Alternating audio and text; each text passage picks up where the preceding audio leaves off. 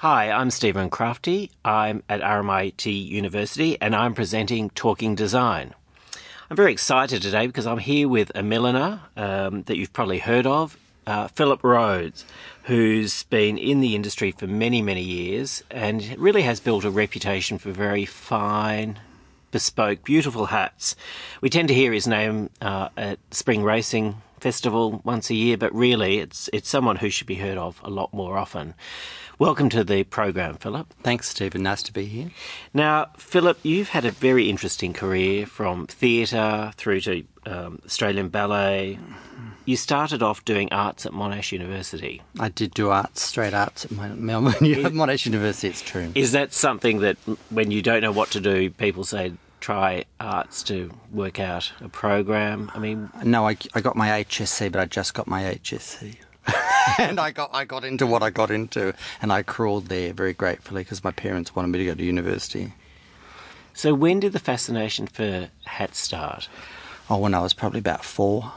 Really? When, yeah, we were. Well, my fair lady was playing in the cinema in the city, and we were taken, and I was probably about four, and I was very struck by it. And you know, I I think I just fooled around talking about those sort of things, but my parents were horrified. and so um, my sister was very artistic and she did art, but I was forbidden to do art. So I was academic enough to do other subjects, so I ended up at university. And what was it about the hats in My Fair Lady? Just the the volume or the, the scale? Well, I suppose it was just beaten, being given an opportunity, and he took it. And you, you know, I, I hmm. obviously re- it was obviously in me. A germ was in me, and I responded even as a kid. Do you remember the first serious hat you made, Philip? First serious hat. The first serious hat I made would have been when I actually started working for for William Beale. Um, and I can't remember. I always thought I would because I remember I asked an older woman at mm. the time, I said, What was the first hat you made? And she said, Oh, I can't remember. And I remembered thinking at the time how I, that, I, that, would never happen to me, but it probably has. I probably can't remember. It probably would have been a felt hat though. But I, I probably, for myself, I really, I in those days, millinery, to my mind, and, and generally was sort of a when world. When you say those days, in the 80s still. It was still in the 80s when we were still manufacturing in in Australia and particularly in Melbourne a lot. And I want I I'd gone to university and I came out of it and I thought, well, this is no good. And I, I worked in the Department of Social, Social, Security and I thought this is no good. And um, not they, making hats. No, and they told me that I was no good. And so I thought we'd better get out of this. And so I watched the papers. I mean, how you wouldn't do that these days, but I watched the papers for an ad, and one came up, and I went along for an interview, and he looked at me dubiously and said, "Don't do this, you're mad." But I did go do it. And what was the ad for? That? It was ad for him. He wanted a fully finished milliner. He wanted a, a ready to go milliner, and I just turned up and no experience. no experience. And he kind of just thought, mm, I don't really want to do this. I was in my early twenties, and but he took me on, and I worked really. hard. I must admit, I worked very hard. It was William Beale, Mr. Individual Hats, and I worked very hard for him. And he said after the first week, "You can stay. You're mad, but you can stay." And so I did stay, and and I just started working for him. And I guess that I done I'd done a little course, piddled around with a little course that you didn't learn anything because I could see the hats. You'd go to look in the millinery department, you could see the hats there, and you could see the quality. And I just knew that I wasn't touching that, so I wouldn't regard a serious hat before I worked for him and it probably wouldn't have been in the first year of working for him. Philip, what do you call a serious hat? Because a lot of people don't understand the whole artistry of millinery. What's a serious hat for you? Is it something that's very bespoke to the client? Is it the technique?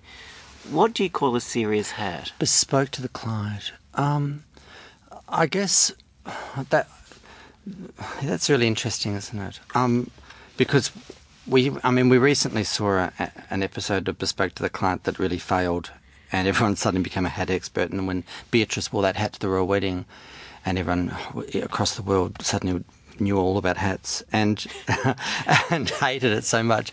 Um, um, I suppose the thing is, to my mind, is the making, and it's also it, it's an intelligence about line. It's it, it's all consequential, and certainly I mean, I see things that are made and they've matched the floral and they've got every colour of that mm. floral on the hat, but, you know, it misses. And I suppose it's that you can see somebody who's got an eye, you can see somebody who's got an ability. And, and to me, millinery, when I went into millinery, was training. You had to be trained. I could, the way those women worked, and I worked with older women, and, and the boss was older, of course, and they came from that time, and particularly in the 50s, that high style time in the 50s Um, Philip, what's the process generally for someone who wants a special hat? Mm-hmm. Very customized. Mm. They, you know, they might bring in fabric to go with something, but they might just say, "Look, Philip, we're going to the um, the races carnival. We want something really special." How does the process work?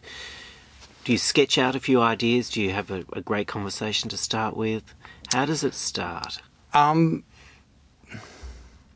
I guess that it starts by you look at you have a good look at them while you're talking to them, obviously, and think about them, and you you, you can assess a lot of things about people quite quickly. You can assess, by the way, what they come in in the terms of the sort of bags they like, the shoes they like. I, I actually look at their accessories more than anything, and sometimes I can I can feel that they're not really for me, that I'm not for them and that I've had I've done that before, and it's obviously sometimes a say, mistake. so do you actually say no to people? I have actually said no to people, and I know it sounds really foolish, but I know that I've done I've said yes, and it's been wrong, and it's it's been so wrong that they've they've wanted you to put more things on when you didn't want to put more things on, and you know they, there'll be a client that wants wants a busier hat than I do, and so it's usually that will be it. But the process will start when you start talking to them, and it'll come out qu- quite quickly whether they're right for you and you're right for them, and they'll they'll have it. They'll usually I'll say they have to have a garment because they need to make a starting point because I can't make a starting point for them, and that also assists with you determining what we're going to do. I always ask what they're going to wear as in terms of a shoe. I think the shoe's really a shoe tells you a lot about a hat mm-hmm. because if they go to wear a, a staggeringly high heel, then you know you can push it a lot. If they're going to wear a, a Ferragamo Vara with a flat heel, then you're going to probably pull it back a bit. So what you do you make uh, like a instead of a twirl? Do you do you make a form to start with? I tell, then I tend to. I, I, you hopefully you have something. I usually have something hanging around. Um, sometimes you wave your hands in the air, which is sort of an age-old tradi- tradition to wave your hands in the air and sort of hold your hands in a form over their head. Um, sometimes you just get a bit of something. You sometimes you can inspire confidence just by having you'll just go and get the right thing. You know you've got a bit of material that you've had for a long time and it's just the right thing. And the minute they see it, they'll say yes, yes, yes. So they'll get sold on that. Um, so it doesn't. I mean, it's not always going to be the most. It's not always going to be the most extraordinarily original shape you've ever seen, but it will be a concept of something that will speak to the garment and speak to the woman. And Philip, how how many fittings would or visits would you say that results in the final hat? Many years ago, I had a woman come to me, and she was a very nice woman. I had never seen her before, and she, I said fitting, and she said to me famously to- in my workroom, "Fools and children should never see half-done work." And she said, "I'll just collect it; it'll be lovely." Um, so I, it depends. Again, if it's if it's very complicated in the way it's going to fit on the head, I like to see them. Usually, I'll get it in one.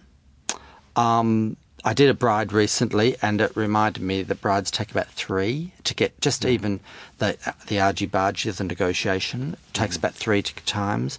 So it just depends.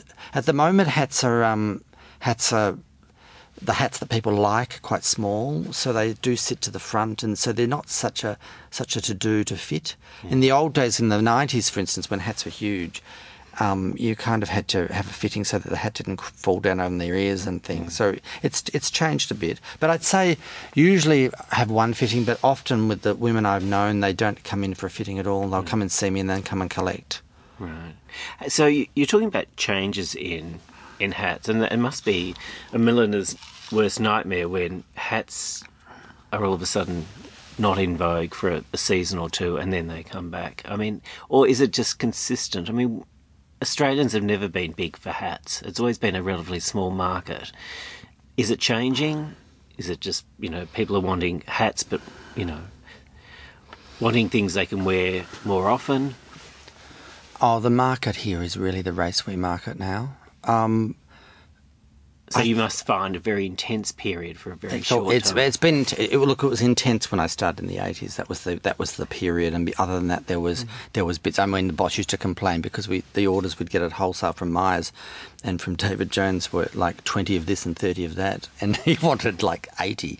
But um, yeah, I, I think it's the the Chi- the Chinese imports certainly changed things. Fascinators When changed. when when was that? That oh, that came 80s. in the mid '90s. Yeah. The mid '90s it really hit us, and uh, by the end of the '90s, we were, in terms of wholesaling, we're pretty wiped out. Um, but fascinators, um, What for people who don't know what fascinators, the things that fly, look like they've just flown in a bit of va- a bit of veiling and a bit of this and a bit of that. I love a fascinator personally because I liked them because when they first came, because they came at a time when hats had become quite serious in the '90s and they were quite somber, and and they they were an entry point for a younger woman.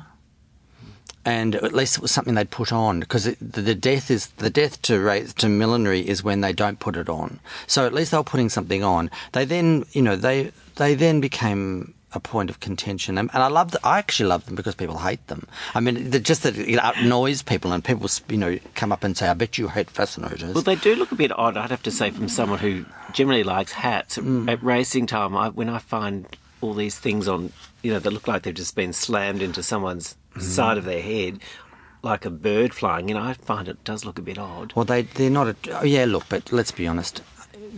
What else? Is, what else would they wear if they didn't wear that? They would probably wear nothing. Mm. And so I, I have to say, I think it's participatory. And when you go out there on the day, if you if if you see a woman without anything on her head, she looks like the lonely little petunia. And I think that. I, I do think it's as a participation thing. So I do, I, I appreciate that they do it because there was a time in the 70s when it stopped. Stephen, look, you've worked for some pretty interesting people, including Herbert Johnson in Bond Street in uh, London, working, which specialised in men's hats. When hats are so big in London and in Europe, uh, and relatively small, I mean, the number of milliners we have here is relatively small, and your talent, why didn't you stay in London? Not that I'm not appreciative that you came back here, but did you often think, in London I could have been huge, while here I can only be as large as you know the next milliner, or larger than the next milliner. But you know, did you did you ever think about establishing yourself in, in London? when I was in London, when I went over there first of all, um, the first job I got was at actually it was at Berman's and Nathan's, which was a costume house. And by the time I'd paid my rent, I think I just had enough to pay my fares. And I had to eat off my savings, like I took savings mm. and I was eating off that, and you couldn't actually live. And the wages, I think we were paid five pound an hour and I, I, wor- I worked for people doing that, and so I worked. I was over there for five years in total, but it was always quite tough. Hmm. And at that point, which was the late eighties, real estate in Britain, in London, was becoming valuable, and they, the, the streetscape was one thing, but they started looking up, and they started going up, and the workrooms were actually being valued so highly in the rent stakes that they actually were closing workrooms down, and so the only thing you could do in the end was work at home. They gave you outwork, and I was sitting, I was sitting in a great big Edwardian house in Muswell Hill, and it was like Dr. Zhivago's house after the revolution. It was so, it was magnificent, but it was run down. And I was sort of sitting there making hats, and that's when I thought, oh, well, you know, what am I going to do? I just was sitting. I used to do the rush in there on a Friday to deliver and to get some money, you know. And I just thought, oh, there wasn't a future in that. I had, even then, it was. I think it was tough over then in terms that you had to have a backer. They were always talking about backers, and um, I, that's how I know Philip Treacy started because he had a backer, hmm. and somebody put some money up and they they buy into you. But I just, I, at that point, I just. It just didn't seem a reality to me. I don't know why. Probably if I'd stayed there, I probably could have done done something with myself here, surely. I, you know, and, and you are right, the market here is small. The other thing is that you know you've worked for a lot of theatre here, and that that allows you, I imagine, a lot more creativity, or a, a different type of creativity when you're working for someone like the Australian Ballet, or you know, um, Opera Australia, Victorian Opera. Um, What are the differences when you're when you're designing for theatre as opposed to a client? I don't design, I make. In that I don't design for them; they'll Yeah, have a designer. And but I always say that any maker who's not a designer is no maker. You know, you you, you they, they will certainly not tell you how to make a something. So you are actually in designing the making of anything anyway. They will just give But you you the don't get the free form. reign. No, they'll give you the form that they want it in. But frequently, mm, look, you know, they, they any designer would worth their salt would not say that they didn't, that the maker didn't have a huge input, and that they work better with some makers than others.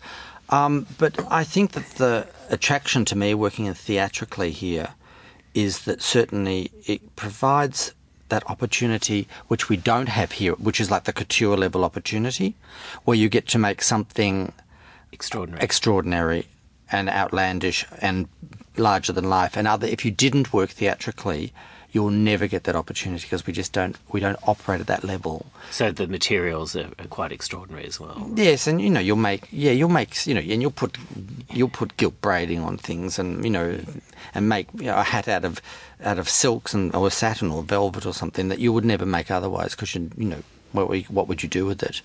You know, you just kind of a, uh, sort of a storeroom full of. If I had a couture parade, I could show these, but I just haven't got a couture parade. So um, I think that that's that's the benefit. I, it occurred to me really recently. I was doing a job really recently, and somebody said something. Oh, you know, they could have that on the catwalk, and I suddenly thought, well, it probably is why I'm attracted to it because it's the one opportunity, and it's got no risk attached for me in that I'm not I'm not Doesn't have to sell. financing it. I'm like, yeah, I'm not going to lose on the deal. I mean, it has to make a big impact from the audience Yeah. point of view.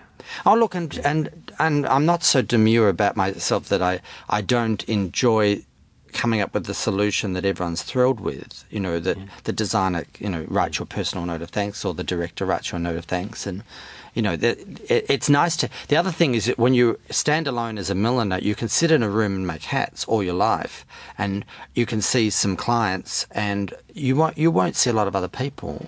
Whereas I must admit, if you go down to I go down to Melbourne Theatre Company and I work a couple of days there, and you're actually part of the team. You know, you're part of the wardrobe team. You know, the designer speaking to you, the director. You'll deal with the actors. You'll go in the theatre when it's you know in Tech Week. So you you know you have a greater interaction. It's something beyond just Working on your own. working on your own. Yeah. So, your clients these days who are seeing your work, um, who are they? I mean, is it, you know, who's the typical client, if there is a typical client these days? A typical client. Um, I'm. I must admit that. so, the sort of woman that will come to me will probably be um, a woman who is professional in their own right. Um, I get a lot of sort of lawyers, and they don't have a lot of time in terms of time to give you, so and often a short turnaround for that reason. Um, I don't. I don't get the fashions on the field filly type, you know, that looking to win the prizes. So I really, I don't even really have much to do with that because I never have a woman that sort of says, "Oh, I'm going in fashions on the field." In fact, they make me a bit nervous when they say that because The pressure's on. well, it is really, and if they don't win, they can they get a bit plain. Well, the outfit was great, but the hat Yeah, lost the, it oh, I think the hat lost it for me. I think that you know you didn't. I think uh, I know, and somebody they see somebody else and they compare. They compare notes. You, hmm. you can see them do it. So it's sort of that that level of woman. It, it's and it's the woman who can afford to come to me hmm. Because it is a, hat making is an expensive business. I mean, it's expensive for me to make, and it's expensive for them to purchase. How many hours could you spend making it one hat?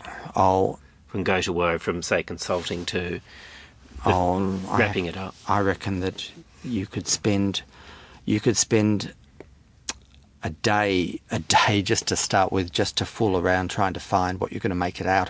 My biggest question is well, what am I going to make it out of you know? And so you these days it's harder and harder because the traditional materials have all ceased being produced. And so we're down to very few materials. They're coming from the Philippines or China, they're not developing anything particularly high tech or anything for us. So it's actually quite basic materials and you've got to make something of it. And of course, we have the pressure of imagery from Europe, like the Stephen Jones, the Philip Treacy's.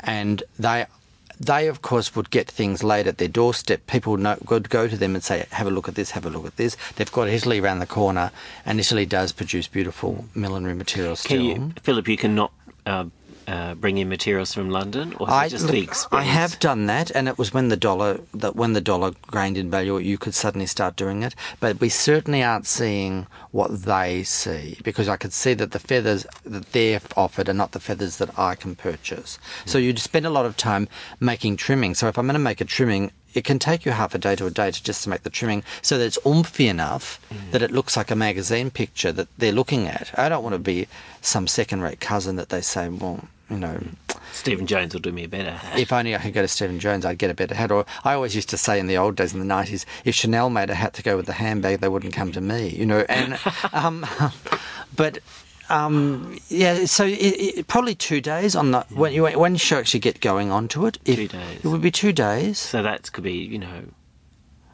16 to 20 hours. Yes, but you wouldn't charge like you wouldn't charge like people imagine for sixteen. You, you know, the other thing is you do actually you have in millinery you'll have three projects going, so there will be three projects going And at you any time. change. Yeah, you, you've got to let things dry and you wait things are mm. blocked, right? So you do you have to work yourself consequentially. So, you know, I suppose but if you added it up, you'd be horrified. But it, that's the, that's the millinery game. The millinery game was never been like for in terms of paying. Millinery was always worse paid. It was always worse paid than dressmakers in the 19th century, for instance. So, you know, it's a it's just a game that you're either in or you're not. And you do it for the passion. Well, I know. I feel so. I feel. I feel so flaky about passion. That people go, we know about passion, but somebody actually said to me another another milliner once said to me once when she was talking to me, and I'm quite low key, I guess, and she just looked at me and she said, "Man, where's your passion?"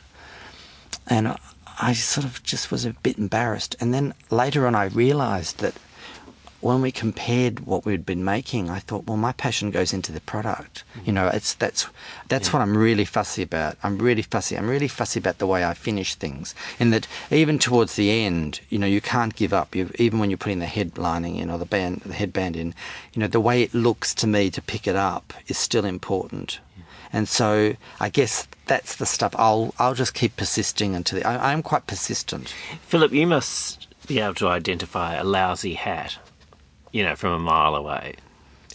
If someone's wearing something that, you know, makes a statement, but you could be able to see the, the flaws in it. What are the things that you try and bring to a hat? What are the, the is it about bringing out the best qualities of someone's face or the outfit, or is it just capturing their personality? What, I mean, you know, we can talk endlessly about the detail, but what is the, the thing that matters most about a hat for the Oh, wearer? if it- well, to go back to that Beatrice analogy, is that it was a complete misfiring of giving a girl with that lack of life experience a hat that was for somebody like his friend Isabella Blow, who was, you know, no One of the most, she was actually the muse for yeah, Philip Treacy. So in a way, he gave the wrong hat to the wrong person, and I just felt that he missed. I, I don't think it was about the hat; it was the fact he missed with her. And I think that what you have to do is you've just got to make sure it's the right thing for them. You can bring somebody, you can bring somebody up a notch in terms of make them a bit umphier